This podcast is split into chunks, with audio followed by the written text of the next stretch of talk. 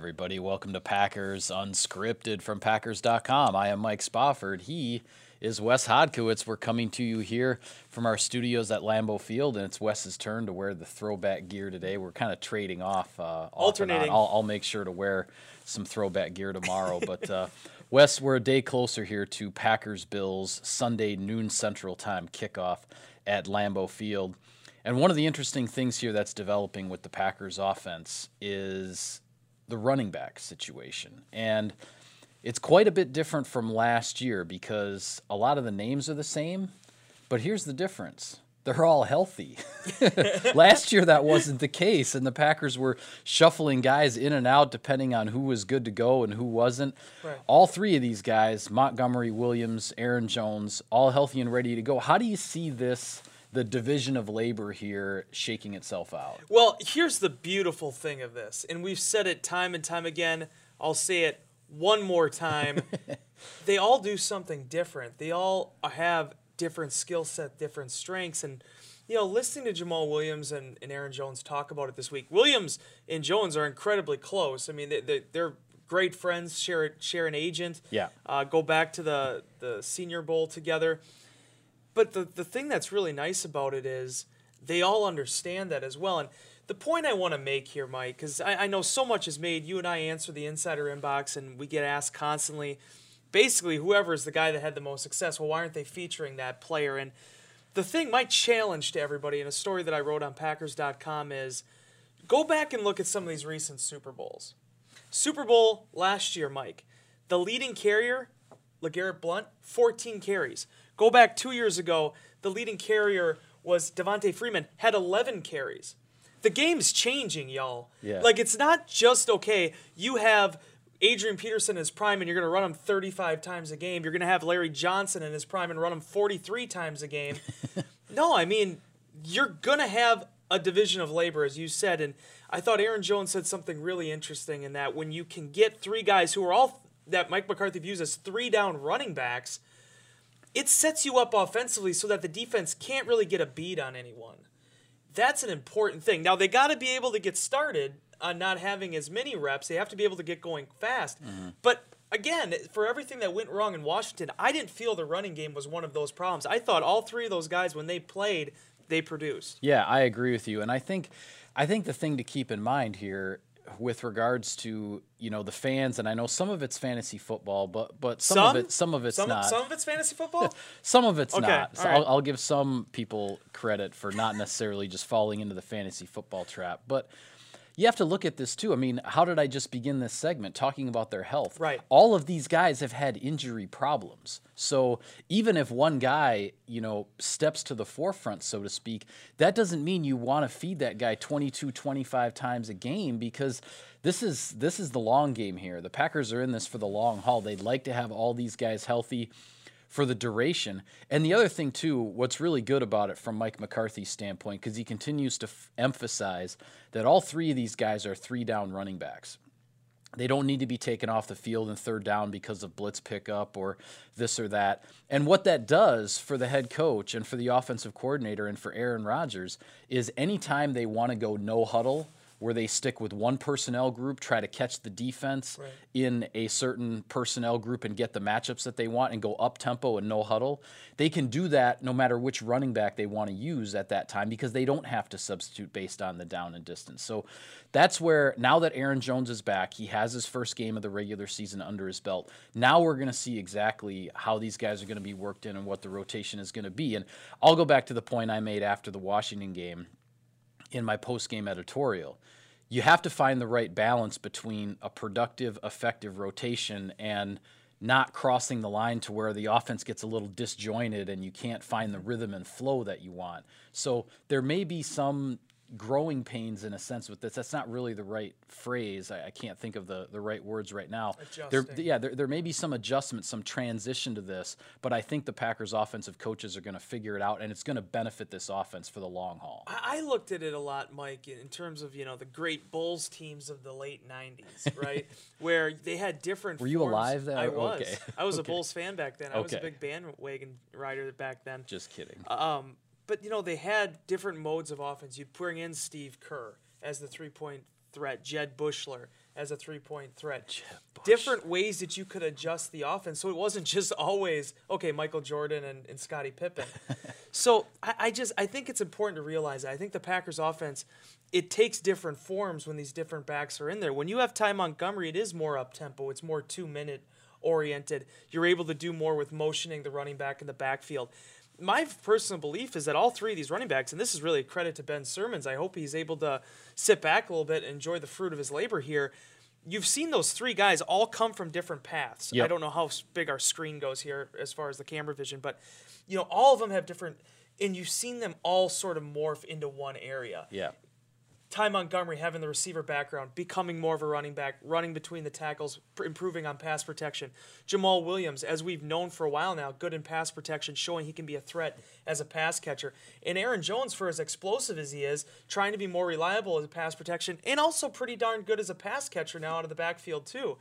That's why you're able to do this. If you have three guys and nobody emerges and nobody establishes himself, and you have that problem that's an issue.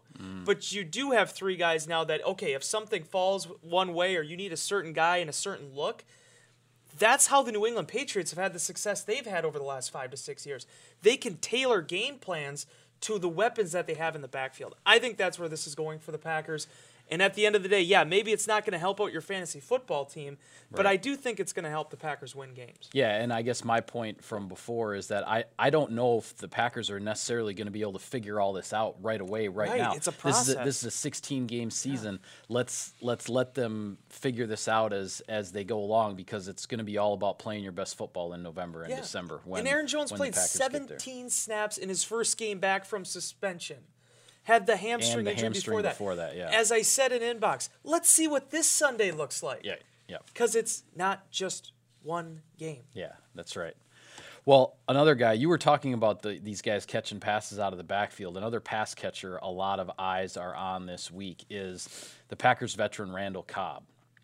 And I don't want to get into was the Washington game the worst of his career or rank it this and that. It, it, it doesn't matter. An accomplished pro had a bad day. That's that's all there, that's all there is to this.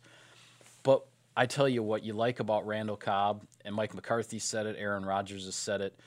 His consistency, the way he handles himself. You don't know talking to Randall Cobb in the locker room this week necessarily that he had such a bad game. And that speaks to his professionalism because you know, Wes, Marquez Valdes Scantling, EQ St. Brown, J'Mon Moore, they're watching how Randall Geronimo Cobb, Allison. Yeah. They're watching how Randall Cobb Yeah. handles this week because he had a bad game. Right.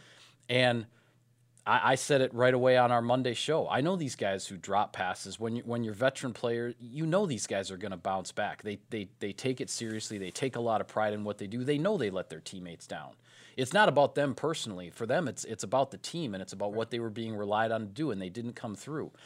Randall Cobb, all he said all week long is, "You go back to work." Yeah. That's all there is to do. What else is there to do? Right. You know, and his his professionalism, his leadership through something like this, I think can help the Packers, especially with so many young wide receivers in that room. Right. And Marvin back in the truck right now. Maybe he can bring up the split screen of Randall Cobb's interview, not the audio, but just the interview itself, his posture, how he, you know, his nonverbal language was after he had a career day two Right. weeks ago. 142 yards, 75 yard game winning touchdown. Yep. He's the same guy. Same exact guy. Same guy. Same exact mannerisms, same exact Yep. mentality. And that's because he's not a rookie anymore. He's an eighth year guy. He's been doing this at a high level for a long time.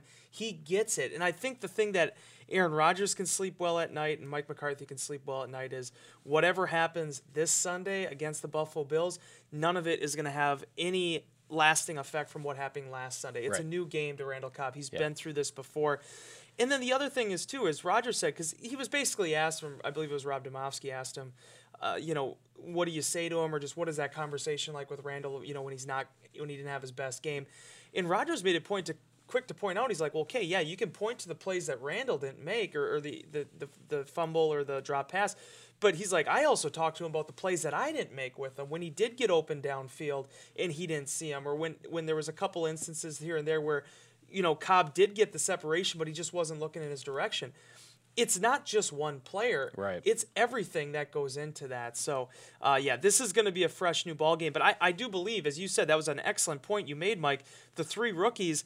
Just look at a guy like Geronimo Allison. He's been in that room now for two and a half years seeing the consistency of Cobb and Nelson and Davante Adams, Yeah. that rubs off on a guy like him now who's off to the best start of his career. Yeah, you don't think Geronimo Allison learned something watching Jordy Nelson put a flak jacket on and go out and play with cracked ribs in the NFC Championship game? I mean, that's these veteran guys make impressions on younger players, and Geronimo Allison has benefited from. He's a quiet guy. He sits back and he watches. Now we're seeing his development, and these younger guys now they're watching Randall Cobb. They're seeing how he handles this, and and as I said, I think the Packers will be better for it. Absolutely. All right. A quick little sponsor business here, Wes. It is time to enter the Cousin Subs Best Seats in the House promotion. You and a guest could win a chance to kick back on the 50 yard line in style. Two pairs of lucky Packers fans will be chosen prior to each home game for this VIP experience. Enter daily now through December 16 by completing the entry form and submitting. For complete rules and eligibility, go to packers.com slash best seats. Cousin Subs, we believe in better. Okay. Before we go, Wes, a quick follow up on the new cornerback the Packers brought in, Bashaud Breeland, the fifth year veteran, spent the first four years of his career with Washington. Really strange offseason journey he went through. Um, was considered, I don't know where exactly they were ranked, but was considered one of the top cornerbacks available in free agency in the middle of March when free agency began. He signs a multi year deal, pretty lucrative deal with the Carolina Panthers, but then fails a physical. And it turns out a couple of weeks before free agency started, he's on vacation at a resort in the Dominican Republic, has a kind of a freak accident with a golf cart. Some resort employee driving a golf cart, like, kind of ran into his foot or, or hit his foot or something like that. And it essentially kind of reopened and infected an old wound from his childhood. And I guess it was enough of a problem that then when he signed the contract with the Panthers and went to have the physical, they failed him on the physical. He needed to have another procedure done on the foot. And lo and behold, he goes then all the way from the middle of March until the middle of September before he gets another opportunity to sign with somebody. Now he he went and worked out, he said, for at least 13, more than a dozen teams around the league. The need arises with the Packers. Kevin King's dealing with a groin injury. Devon House has to go on IR because of a shoulder injury. The Packers swoop in. The Packers were interested, he said, back in the early stages of free agency. And now he's in Green Bay. He seems pretty happy to be here. Well, absolutely. And I'll tell you what, uh, Bashaud Breeland already, I'm going to like from the standpoint of the man knows how to turn a phrase. uh, he did it several times in his first uh, meeting with the media. Uh, just a lot of quick one liners that I thought were really potent. The one I li- probably liked the most was the one that you led your story off with, where he said, I just want to get back to the player that I meant to be, that I've always been. He also did say, too, that. Uh, this is a, this is a big moment for him. Uh, not ju- not just talking about the foot and trying to show that he can play. Uh, another quote he said later on was, uh, "I get the chance to change the perception of Bashaud Breeland and really recreate a new player. It's a new start, a new beginning, a new journey for me." Uh, he had his ups and downs in Washington. On the field, he was really a very consistent presence for them. We talked about how many games he started Yeah. uh, and, and what he brought to that defense and the versatility and flexibility that they had with him. But yeah, this was a long eight, seven, eight months for him trying to find a new home in the NFL. No doubt. He lands in Green Bay. The benefit for him, though, as we talked about yesterday, he's still only 26. He puts together a solid season this year. He'll have another chance to revisit that free agent market. It's not like he's in that 28 to 29 category where, okay, well, you're not really sure if someone's going to be willing to commit. If he plays well, as we saw this past offseason, teams are going to be interested. Now, why it took so long for it to be the Packers, you know, there's I'm sure there's a lot that goes into that, but he's incredibly grateful for it. And I think you're seeing a guy come in here now with a real chip on his shoulder to show that, you know what, that guy everybody thought was a top cornerback in March, I'm still that guy. Yeah, and he didn't get into a whole lot of the details, and I don't blame him for that. But he basically said, as he was visiting a lot of these other teams over the last several months, that different doctors just had different opinions on this foot injury and the recovery and how long it might be before he would really be ready to go again. We know how conservative in a sense Dr. McKenzie is, Dr. Pat McKenzie here with regards to injuries and players. So, you know, for me, for my money, if Dr. McKenzie signs off and says, you know, hey, this guy's good to go, go ahead and sign him. You know, you got to think that's, uh, uh, you know, that that's something that uh, the Packers will take advantage of. And, and fortunately, Mike McCarthy made no bones about it. The Packers feel very fortunate that a player of this caliber was available at a time when a need, a significant need, suddenly arose because with you know we don't know Kevin King's status necessarily for this game, but with what happened with Devon House, you're down to the two rookies, Alexander and Jackson, and then the veteran Tramon Williams at cornerback.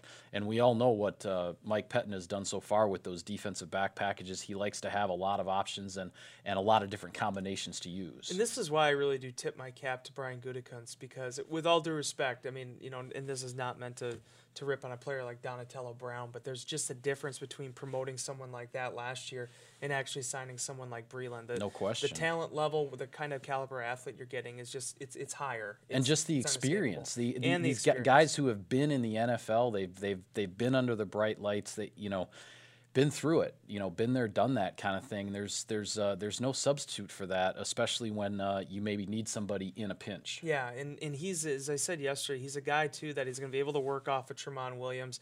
There's young guys in that room, and this also gives them an opportunity to hopefully get Kevin King back on the field here soon. So then you have even more options. King met with the media a little bit on Wednesday, you know, saying he's still taking it day by day. He was in the rehab program still on Wednesday, so we'll have to see exactly what you know that that timeline looks for him with the groin injury. But right now, the Packers need those cornerbacks to play well. Tramon Williams, I thought, has given them a great effort here so far. You don't see a lot of 35 year old cornerbacks being asked to do what Tramon Williams is doing.